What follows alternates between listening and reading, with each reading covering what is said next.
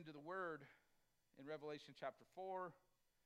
Um, I don't know if you're understanding or get picking up on what we've been doing here, but your level of, to me, I believe, honor and reverence and the glory of God is rising as we go through this book. Um, you're going to see a level and, and, and worship keep growing and rising. The central theme of the book, of the, as, as, as I'm going through this, is what we just looked at this last week is the throne room. The throne, the one sitting on the throne. That is the, that is the central thing that we will continue to go through is the one on the throne.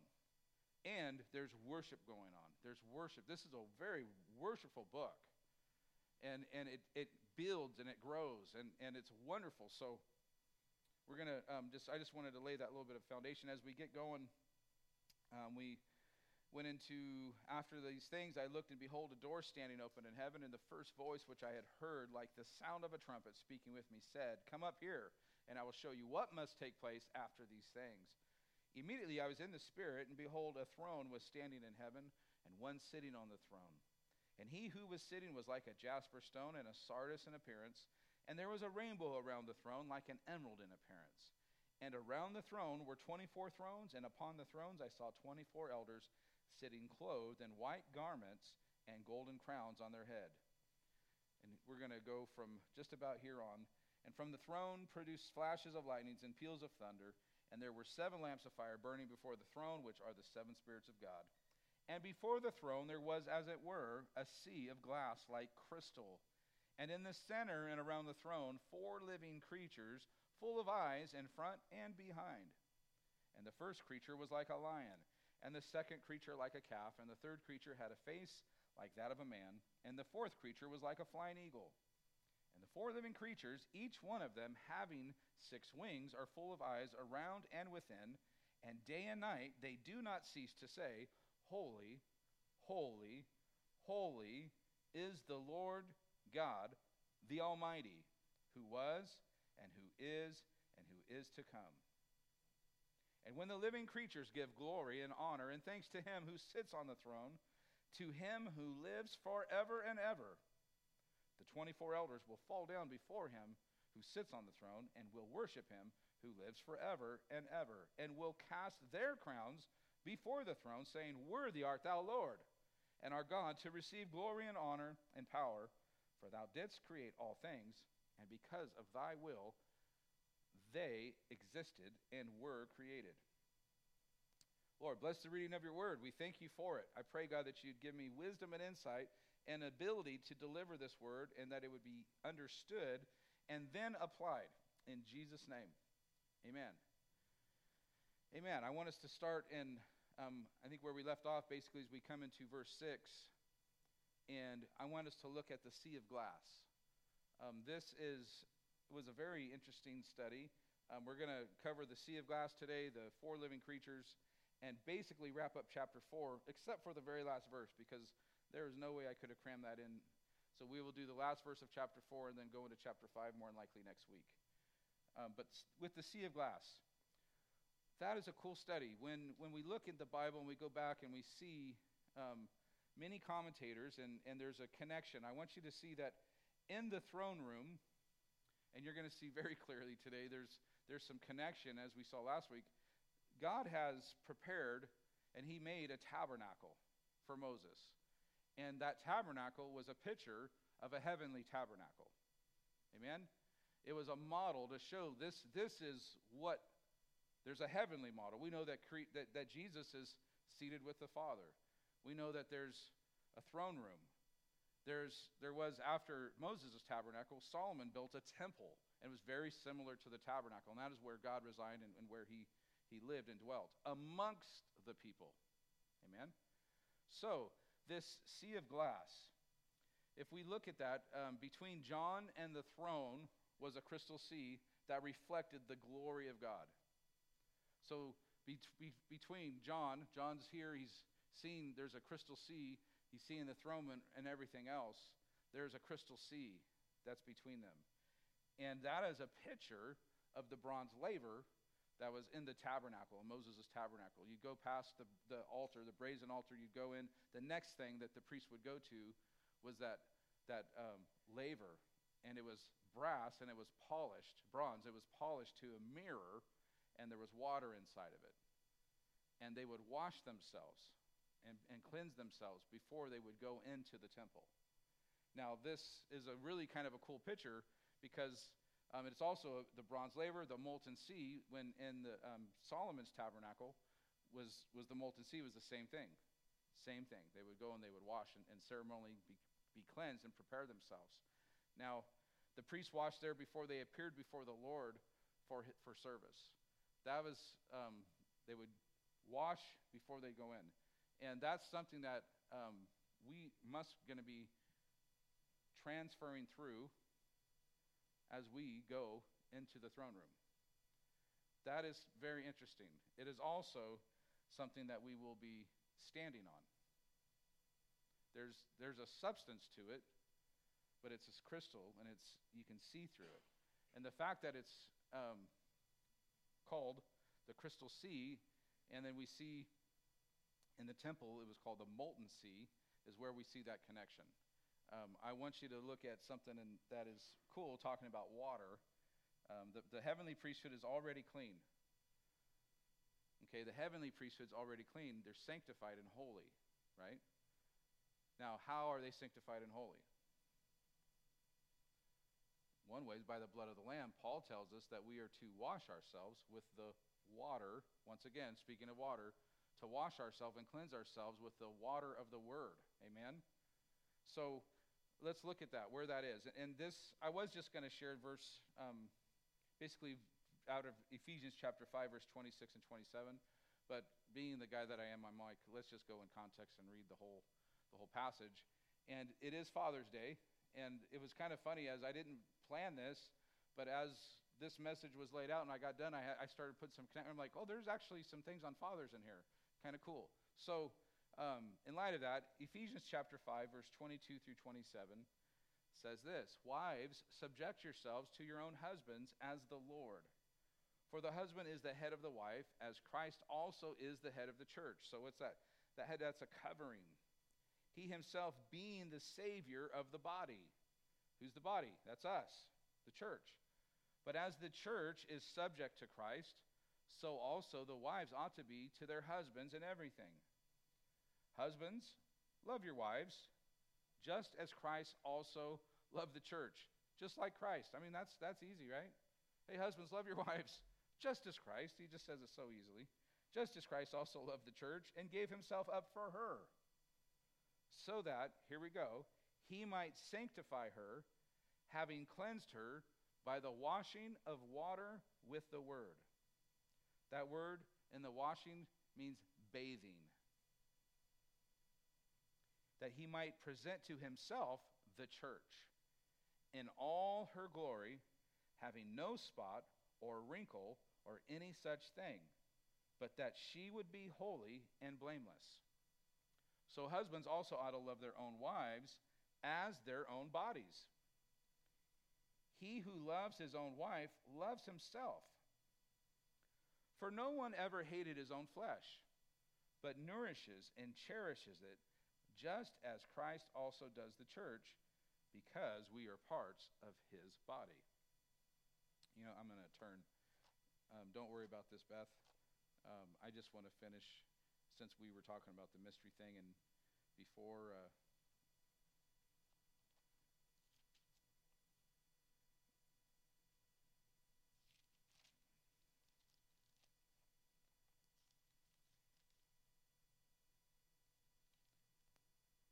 goes on in that chapter, and it says, Because we are members of his body, for this cause a man shall leave his father and a mother, and shall cleave to his wife, and the two shall become one flesh.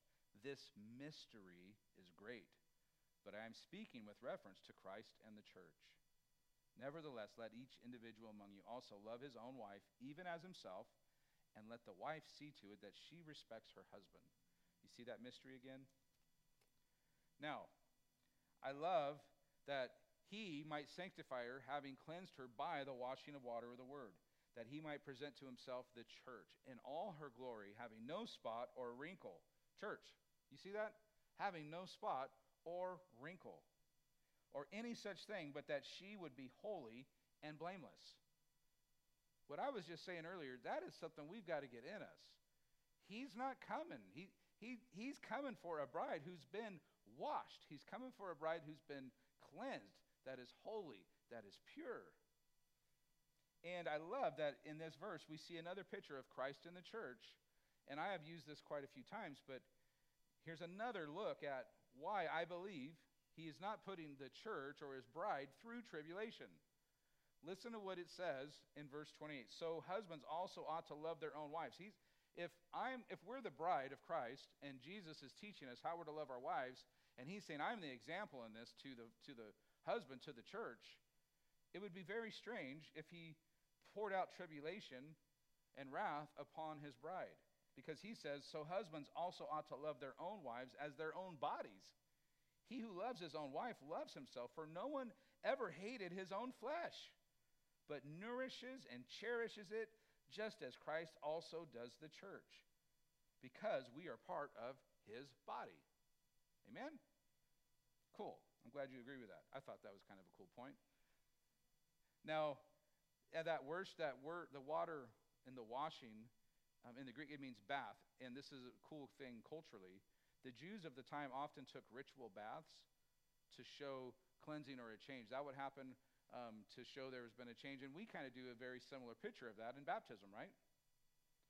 Isn't that a picture? That you go into the water, that you are washed of your sins, you've been made clean, and you come out. They had a picture of that, um, and it looked like, um, well, said other times, a bride was required to do this shortly before her wedding.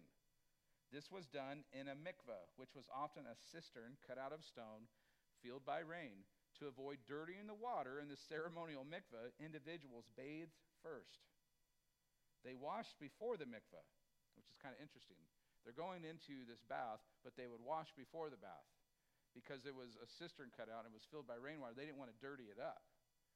So the brides would oftentimes bathe and then they would go into the ceremonial mikveh. And it says um, they washed before the mikveh. If we apply this to our verse, Jesus washes us with the word to make us clean so we can take the mikveh, which precedes our marriage, to him. So there's a really cool picture there that, that he's washing us by the word, but there's going to be, and there was for the brides of that day, a ceremonial bathing before their marriage. You follow me? We are going to, we are being washed by the word, and then we're going to go through this crystal sea. Now, the cool thing about that is the washing of the water by what? The Word. The church has been washed. The church has been washed and will be standing on the Word. Follow me? The crystal sea, the foundation. We've been washed and will be standing on the crystal sea, the Word of God. Pretty awesome. Sea of glass. I thought it was super awesome. Four living creatures. Maybe that one will get you a little more sparked. The four living creatures. And before the throne there was, as it were, a sea of glass like crystal, and in the center and around the throne, four living creatures full of eyes in front and behind. Now, this, when you look at the living creatures, you're going to see um, a bunch of different references and a bunch of different, um, these, these, and these are supernaturally powerful angels. These aren't like cherubim that you see like at Valentine's Day, these little short, small, little chubby little cherubs. That is not what we're talking about. That is the dumbest thing. These dudes are bad. They are bad cats. They they they are warring angels that are in the presence of God and they are protecting his holiness and his glory. You're not coming into that realm. We see pictures of seraphim and cherubim. And some commentators think, ah, they're the same. Isaiah saw seraphim, and those were called burning ones. You see, when Isaiah, he says, I saw the Lord. And you see this picture. They're very similar, but there is some dis- differences between the seraphim and the cherubim. Um, these living creatures, to me, they seem like they're a version of the cherubim. this um, is a picture we see. It comes from the Old Testament, from Isaiah 6. We see from Ezekiel chapter 1 and 10. And um, the very first time we see cherubim mentioned, or where we see living creatures, how many know that's kind of a cool thing to do when you can go back and look, okay, where were these creatures first? What, what, was their, what was their purpose? What was going on? We go all the way back into Genesis. Genesis chapter 3. And if you have time, you can read ahead of that. Um, I don't have that much of it today, so we're just going to read Genesis 3:24. And he said, So he drove the man out, and at the east of the Garden of Eden, he stationed the cherubim and the flaming sword, which turned every direction to guard the way to the tree of life. He placed two cherubim, obviously plural, at the entrance to the garden, so that man could not come back in and could not eat from the tree of life. They were guarding that and protecting that. Okay? that is kind of cool because that is like a picture. It's what God is wanting, as you see, He's going to reestablish what was going on in Genesis and, and what, what we had in the garden. That's going to be reestablished for eternity. And He is protecting that, He's guarding that. Um, no one's going in. And, and the interesting thing with the cherubim is that in this, you see God's driving Adam and Eve out of the garden. He's driving them out of that place. And we see that that's, that is punishment. That is, that is a punishment. You done messed up. But it's also a very awesome act of mercy. See, God drives Adam and Eve out of the garden so that they are not eternally in a state of death. Had they ate from that tree of life, they would have eternally be in that state. And Jesus came and set us free so that we are not eternally in that state. You follow me? So that is, yes, it is a punishment, but it's also the mercy of God. And that's something that we see a really good father do. Amen? That was a picture of the father. I'm like, wow, that is, that is the model that we have of a father. There is times that we need to be disciplined. There is times that there is punishment. But it's not that we go here and then our mercy drops. It's in the fact that there's mercy. God is a merciful God. He is also a just God. There's times he will punish it, and he will punish us and discipline us for our own good. Amen? That is what happened from the beginning. He had to drive him out of it. Like, he didn't want to take him out of there. He's like, I built this for you. I wanted to inhabit this with you. I want you to share every part of it. This is an amazing and perfect environment. But you can't stay now because I don't want you to, to be in this sinful state, in this state of death forever. Amen? So, these cherubim, are, we see first come on the scene, they are guarding the, the entrance into the garden so that man cannot go back there. Um, also, we see these, these symbols and, and these cherubs that they're sculptures in the tabernacle. In the tabernacle of God and in the temple, there's sculptures of them. And there's even in the, um, the, the linings of the, um, of the walls that were the material that was in that temple, it said that there was cherubim that were embroidered into those. Now, it's very interesting. It, it, they represent, and they're always around the presence of God. You see these cherubim um, in the temple, in the mercy seat. Remember, in the, in the, the Holy of Holies, in the, in the mercy seat, there was hammered solid gold, a seat that sat on top of it, and there was two cherubim on the mercy seat of God. That is, once again, in the Holy of Holies, you see these cherubim. Now that is pretty cool. Um, they are they are said, and there's a link. Um, and I want you to see that the Ark of the Covenant is separate than the mercy seat. Okay, a lot of people will say the Ark of the Covenant and the mercy seat's all one. It's not. The Ark of the Covenant is one piece of furniture. The mercy seat sits on top of it as a separate piece of furniture. That's where the cherubim are. And when God manifested in the temple, this is just cool, he manifests between the cherubim. Now, remember when we see the picture of what John is seeing in the heavenly place, you see God is sitting on a throne. You have 24 elders and the what? Four living creatures. The presence is in the middle. This is an exact picture and a model of what was designed that God told Moses, this is what you need to build. And then, he, and then Solomon designed to be similar, very similar, same process, same principle, that the four living creatures, or that the cherubims would be in the, in the around the presence, the very presence in, of God. And that's where God would manifest himself. Same way it is there. Kind of cool. And it literally was called He was referred to as he who dwells between the cherubim. You'll see that phrase in Scripture. He who dwells between the cherubim. And he still dwells between the cherubim today. In Ezekiel, they are alike. It's very interesting. In Ezekiel, each one of the four has on them a face of an ox, a man, an eagle, and a lion. Each one of them and they can move in all directions all at once. And that there's wheels. Um, we don't see that in this one, and, and I don't know why. I don't know if this was. Um, I don't know. There's lots of thoughts on it. My thought could be that Isaiah's on Earth and he sees this, and they need wheels to roll around Earth. I don't know. In heaven, you don't need wheels, apparently. I don't know. There's different times. I know there's different dispensations. It might be that, that at different times um, I know in, in Revelation, this throne room that John is seeing is being set up before him. It's, it's not like something in the past. He's going into the future, and this throne room, when you read it in the, in the original text, it is as it is all like being put before him. So I don't know if they're, they've changed over time. I don't know, okay? I just don't. I've tried to figure it out. I don't know. But I know the original ones, had all those same faces.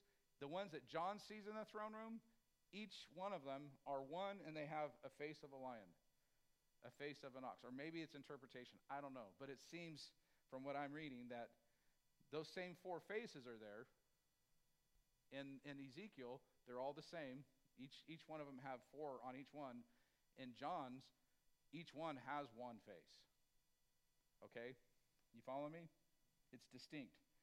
Now, if you're like me, I go, what does that mean? Like, what are they representing? Now, this is kind of cool. In the Old Testament passages, it seems that they represent all of God's creation the lion as the king of the wild animals, the ox calf as the chief of the domesticated animals in those days. The face of a man represented and created the image of God. And then the eagle as the king of the birds. They represent that all nature joins in and praises God. All creation joins in and praises God. They also show us by honoring the one on the throne that God is sovereign over all of his creation. All of those faces of those living creatures are all worshiping before the throne all the time. So that's showing that they are all sovereign, they are under subjection to this creator. Amen. And a fun little fact in chapter 4, um, John is seen and, and, and what is being worshiped is the creator. When you go into 5, it's the lamb is being worshiped. So this is all having to do with the creator. Now, as we go into the New Testament, I'm glad you asked. That looks a little different. And I don't know what order that is. I should have put page numbers on this deal as we go into the New Testament, um, Augustine believed and saw a picture in the Gospels, in the four Gospels, of the four living creatures. Kind of cool. I'm not saying, Thus saith the Lord, okay? You hear me? This is just, Thus saith what I read, and I find a lot of commentators, a lot of church history will see this. Um, I can go into a lot more detail if you're into this um, on each of the four Gospels and a bunch of representations, but for now, um, the early church history, Augustine in about AD 400 made a connection with the living creatures and Christ in the four Gospels. And this is pretty cool. In Matthew, he appears as the lion of the tribe of Judah. Now, he, in Matthew's Gospel, he gives the lineage of his Jewish ancestry through Judah. And that is very, it's very Jewish, and Matthew is speaking to the Jews, and he is presenting Christ as the lion of the tribe of Judah. In Mark comes the servant ox. The suffering servant is who Mark is portraying. And it's pretty consistent. Um, after that, you, he, and Jesus, who does become a sacrifice for sin, the calf was a sacrificial animal. Um, Luke's emphasis is on the Son of Man. You're going to hear in Luke's gospel, Son of Man, many, many times. That's his emphasis. And John links him, this is cool. John links him to the heaven, that flying eagle. John's gospel is mystic. John's gospel is, is heavenward right from the beginning. He's, he's saying, In the beginning was the Word. And he's taking Jesus and placing him like in heaven, that he is God. He's making that connection. And he's also giving like heavenly revelation. So, like John's gospel, and as you go into Revelation, he's like, he's speaking of Jesus not on the earth. So, pretty cool connection. Um, I'm not saying thus saith the Lord, but it is the living creatures. You can see those four faces there. Um, John links him that way, and that reaches, um, he has him as the flying eagle that reaches the height of revelation. Now, that's all cool, but I want to show you something and, and that rocks my world. And don't put the picture up yet, but I, but I will let you know when. In the book of Numbers, how many have been like super excited when you read the book of Numbers? Parts of it, yeah. There's certain parts of it. I don't know, like, and, and I've read through the Bible a handful of times. Um, there's been a handful of times that I, when I, in my journeys of, and I mean, I read every single word. There's been some of my times of reading through the Bible, um, and I don't count those as completely reading through the Bible, that I went, yeah, okay. You follow me? Like this was and begot, and begot, and begot, and begot, and begot, and begot. And there was 12,000 of this, and 12,000 of that, and 120,000 of that. And you're just like, okay, I got you. I'm going to come back over here now. Our God is awesome. How many would believe and know that every single detail is there specifically for a purpose? How many believe that, like, God is, is very exacting?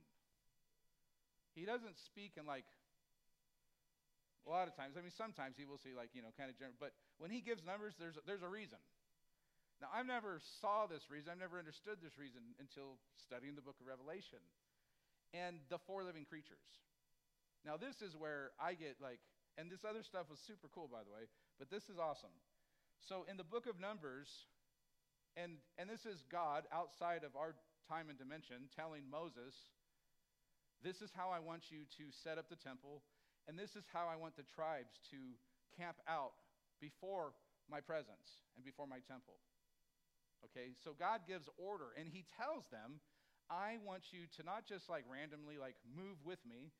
He gives them order and specific direction. And he tells the tribes, there's 12 tribes, he tells them, I want you to camp in four camps. I want you to camp, and so there'd be four groups of three tribes each. And he specifically says that. And he says, I want these tribes to camp here, these tribes to camp here, these tribes to camp here. You follow me? Now, being priests and Levitical priests and, and Jews, they're exact. If God says, I want you to line up, now, there was a dimension for the tent and the courtyard of the tent. And he gives them that dimension. And then he says, I want Judah, who, Judah, I want Judah Issachar and Zebulun to camp out, and Judah is camped, that's north, east. He tells them, I want this camp to camp east. And he said to camp lined up the width of the camp. Okay, so here's the camp, however wide that is. He says, Judah, you're to camp east of that. Now, these Levitical priests take the law. How, how seriously do they take it? Very seriously. So they go east, not northeast, not southeast, because there's a different, there's a distance of east, there's a direction of north that's in that line, and there's space between. They're not camped there. They were in line of this camp. And the, the Levites, the priests and the Levites, they camp around the temple in that space. All the other tribes, they line up in their signets, and they have they have a, a banner, and it's a signet, almost like a, a family crest, that they camp under. The, each tribe has their own, but when they camp together in, when they're with, around the temple, they, they line up under a crest. I wonder what those would be. Hmm. So, Judah, Issachar, Zebulun, I want you to line up east. Now, there's 74,600 in Judah. There's 54,400 in Issachar. There's 57,400 of Zebulun. Now remember, they're only counting fighting men of fighting age. So 30 year old men and above. Like that's what they're counting. So that in that group, in that cluster, in those three tribes, there's 186,400. Okay, that's great, Pastor Steve. You're going into the numbers thing. Yes. now, Ephraim is, is the lead for his three tribes of Manasseh and Benjamin. And their signet that they line up under. Oh, did I tell you? Wonder what Judah was. What, what symbol was Judah, you think? Lion? So they line up under lion. Ephraim, his symbol is the ox. And there's 40,500 of Ephraim. There's 32,200 of Manasseh. There's 35,400 of Benjamin for a total in that camp of 108,100. And they're to camp west of the temple and the Levites. Dude, you're awesome. You copied that off my notes? Gosh, we got to get Beth a raise.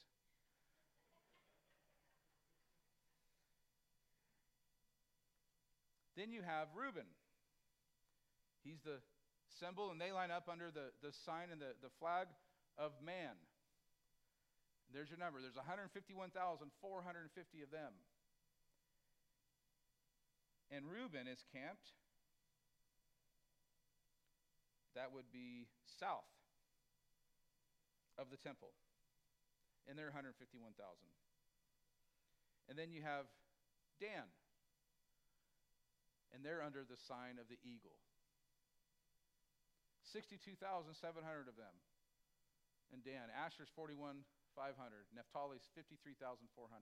Now, this is cool. You see these numbers. Now, that's just counting the men. So, the cool thing, and they're camped out. You got to remember, you have the Levites and the, and the temple and their boundaries, and then they're camped around in that area, that distance. Then you can add whatever you want. If you, you think they had like two and a half kids, besides women, kids, like or whatever, you can say, you can make your dimension go three, four, five, six. It doesn't matter. That if you if it's consistent, right? It's just exponentially going to grow that equally. You follow me? Okay. So, this is so cool. You have what? You have the presence and the tabernacle and the temple of God right smack dab in the middle of what? The ox, the lion, man, the eagle. Just like the living creatures that are in heaven that we find in the book of Revelation. There is an extraterrestrial being outside of this universe that was very specific about how he told them to line up and where. And, and this moved. Every time they moved, this is how they set up camp. Boom, this is how it is. And they, how many knows? This went on for 40 years as their journey through the desert. God was wanting and, and saying, like, look, this is a model of what is in heaven. Now, I wonder what it looks like from an aerial view. Could we get a picture of that?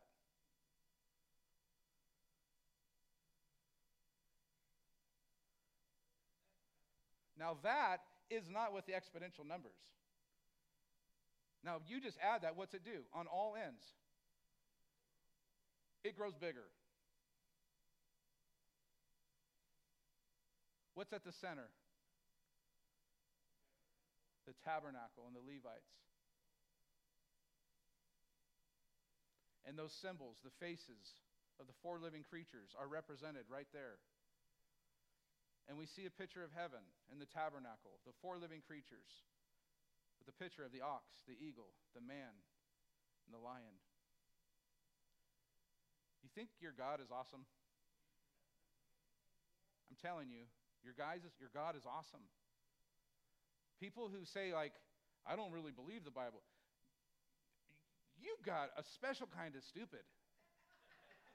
I'm just going to say, like, the details and the stuff that God, it is, in all this stuff that's happening is, in some cases, thousands of years apart by different authors.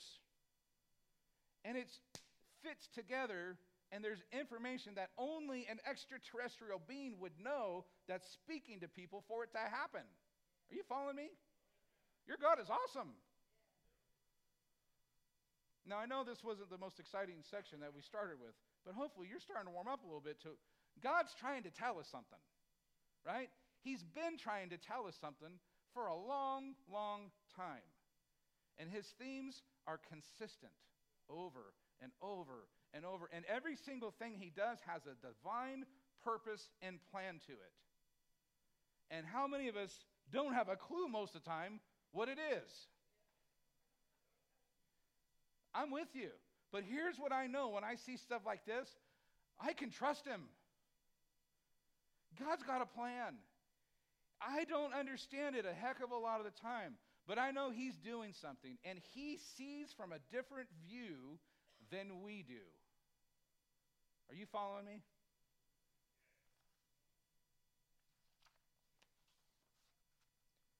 Now, when the four living creatures,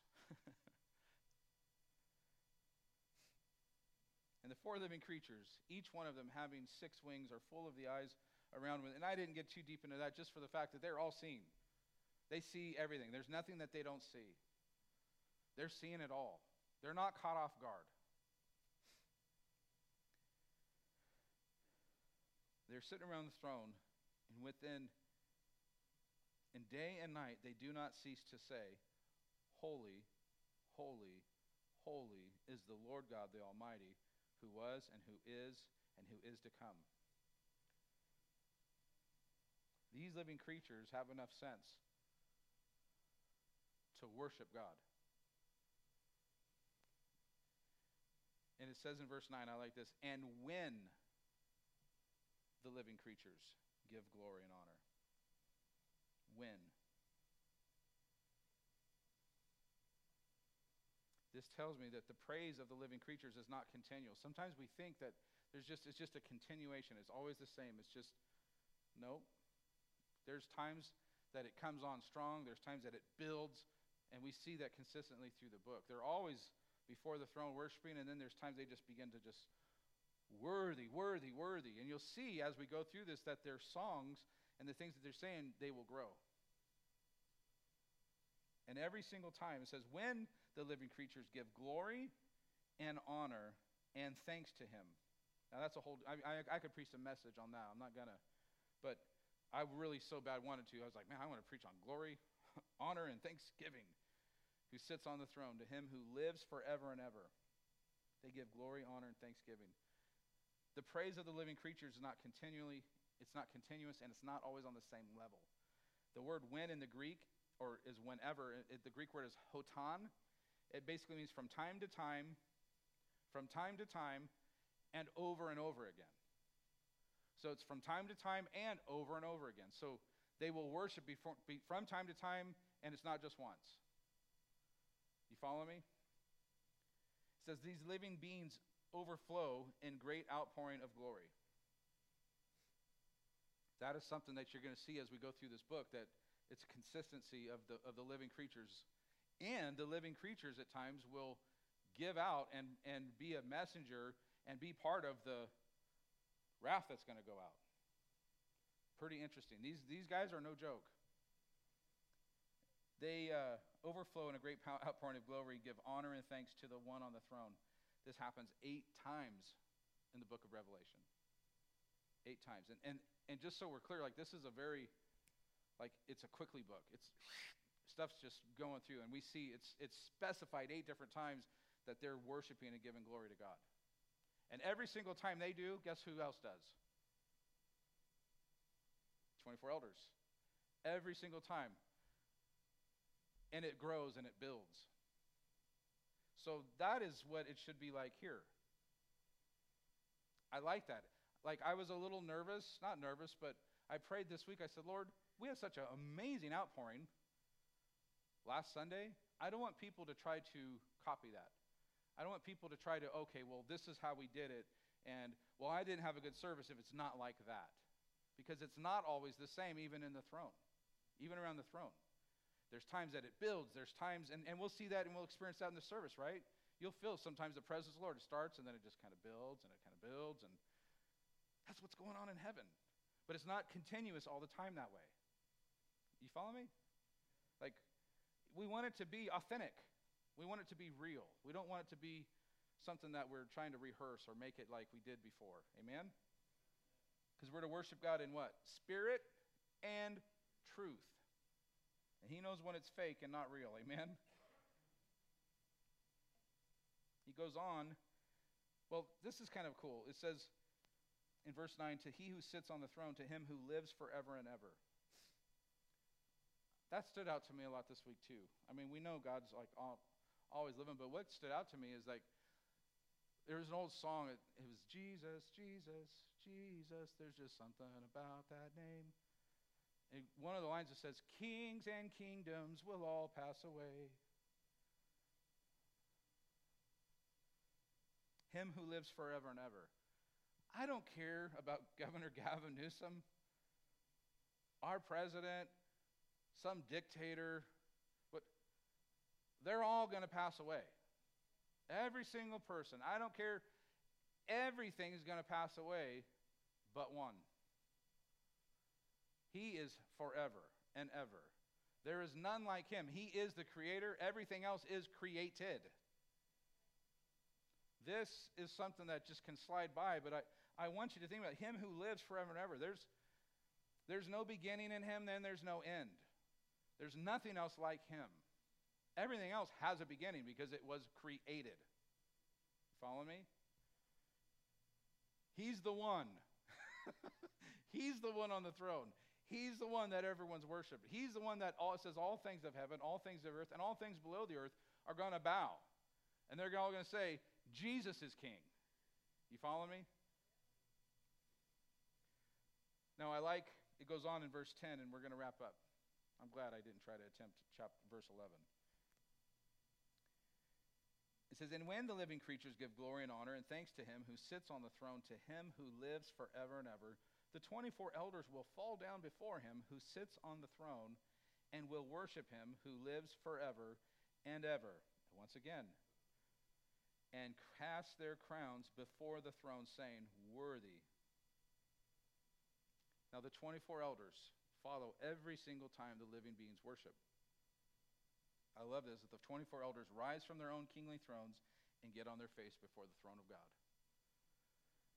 It's very important that the 24 elders are seated. They're not like in line waiting. They're not in line, you know, like, well, one of these moments we're going to be able to sit down. That at chapter 4, at meta tauta, after these things, John sees the, the church, the 24 elders, seated.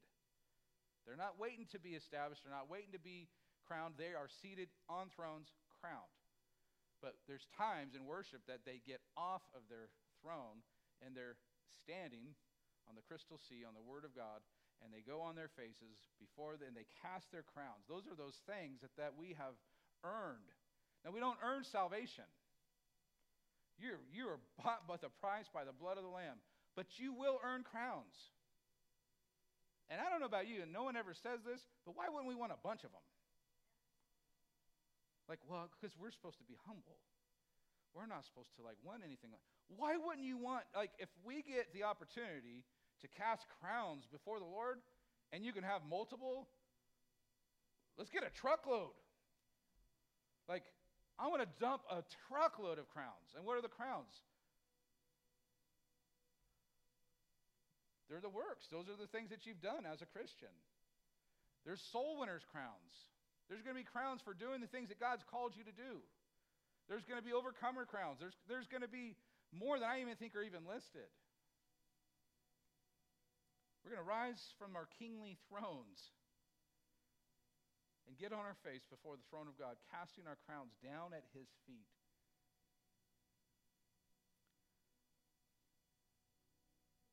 By doing this, this is something that you don't hear in church very much anymore. By doing this, we show, and the church shows, the reverence and dependence and our submission to Him by getting off of our throne, getting on our face before God casting our crowns, what calls us kings. You've seen what he wants and what we need to be doing now.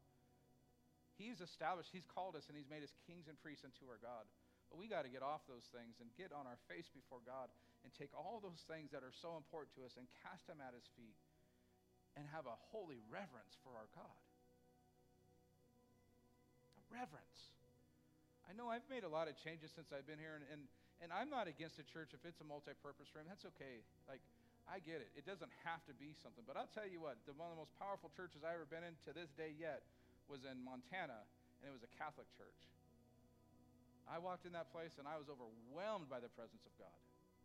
And I believe it wasn't because it was a Catholic church, it's because there was such a reverence. There was a reverence. When that place was built, they, that was one of the richest areas in the United States at the time, in Helena, Montana. More gold was discovered there, and those people in that area poured a ton into that church. It is magnificent. But that doesn't bring the presence of God. There's a reverence in that place. It was beautiful. And there should be, I like to see there's a reverence in our Father's house that it's different. This is a place where we come to glory, glorify God, and we come and we place things on an altar, and we sacrifice our flesh, and we get into His presence and we worship Him. This is different than just any other place. You follow me? And I believe God responds in that way, and He wants us to reverence Him. He wants us to honor Him. He wants us to have a dependence on Him that we know He's the source. He is our source, that every good and perfect gift comes from Him. That apart from Him, we can do nothing. We must have a dependence on Him, we must have a reverence for Him.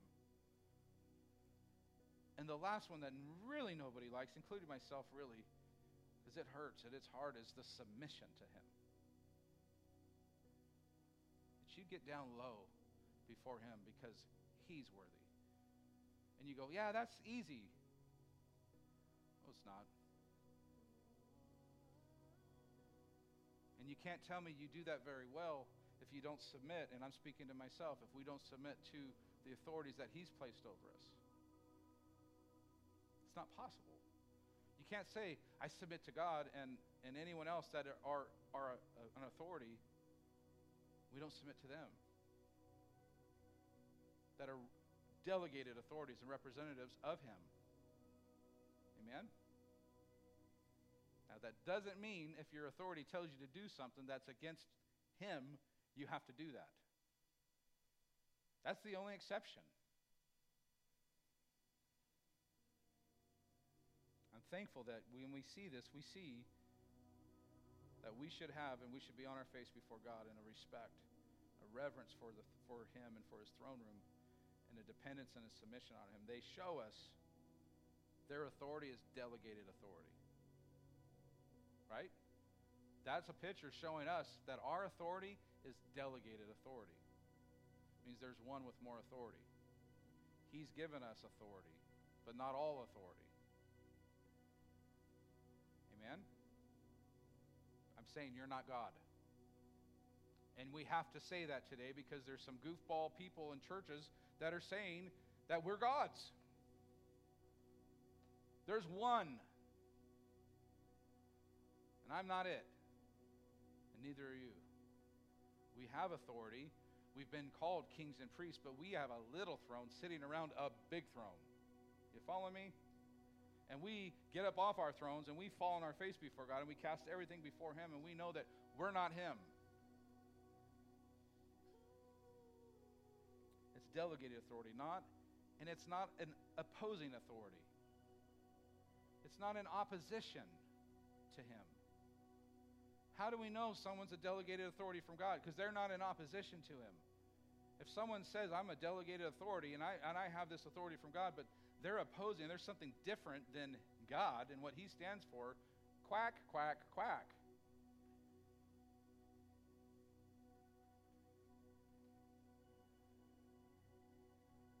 It's not a separate kingdom. You following me? Are you guys? It's not a separate kingdom. We're not building a separate kingdom. We're building His kingdom. There's one kingdom. There's supposed to be one church. And He is the head of it. This is not my church. This is His church. And He will build His church.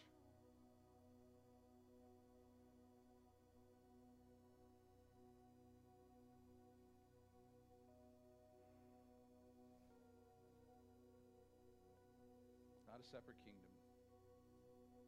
All of us in all true authority is subject to the one authority. Amen? Amen. If I have the fathers come up.